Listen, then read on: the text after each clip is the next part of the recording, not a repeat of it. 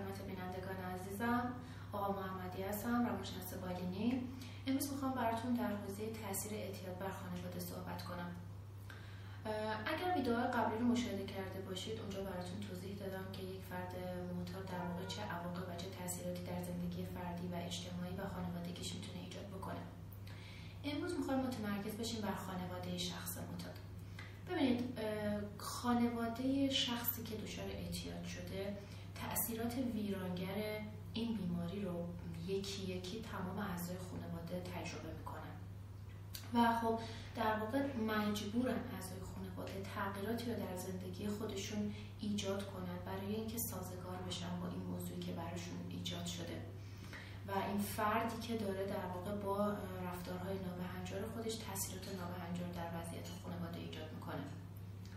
حتما توصیه می‌کنم خانواده هایی که فرزندی دارن یا شخصی در این خانواده وجود داره که دچار بیماری اعتیاده حتما با متخصصان این رشته در تماس باشن؟ هرگز کاری رو در واقع بدون اطلاع و بدون مشورت متخصصین انجام ندن. برای اینکه در واقع فرسایش و اثرات ویرانگر بیماری اعتیاد در خانواده کاهش پیدا بکنه حتما با یک روانشناس متخصص در حوزه اعتیاد و یا روانپزشک متخصص در حوزه اعتیاد حتما باید پیوند داشته باشن. اعضای خانواده حتما از راهنماییشون استفاده بکنن یا سطح مطالعهشون در این زمینه بسیار بسیار بالا ببرن. ببینید خانواده دچار احساسات و عواطف مختلفی میشه. زمانی که یک شخصی وجود داره در خانواده که دچار اعتیاد شده خانواده رو دچار تغییرات نابهنجاری می‌کنه تغییراتی که کیفیت رفتاری روانی و زندگی کل اعضای خانواده رو تحت تاثیر قرار میده. و معمولا اعضای خانواده چهار تا احساس رو تجربه می‌کنن. اول اینکه خب احساس گناه می‌کنن. خب اعضای خانواده خودشون رو مقصر می‌دونن در اینکه عضوی از خانوادهشون دچار این بیماری شده و فکر می‌کنن که اونا مقصرن.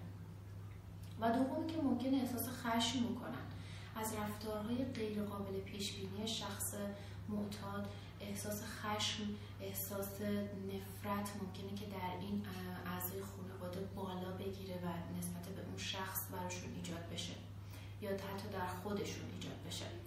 و دومی که میان انکار می‌کنن و احساس شرمندگی می‌کنن. وجود یک همچین شخص رو در خانواده انکار می‌کنن.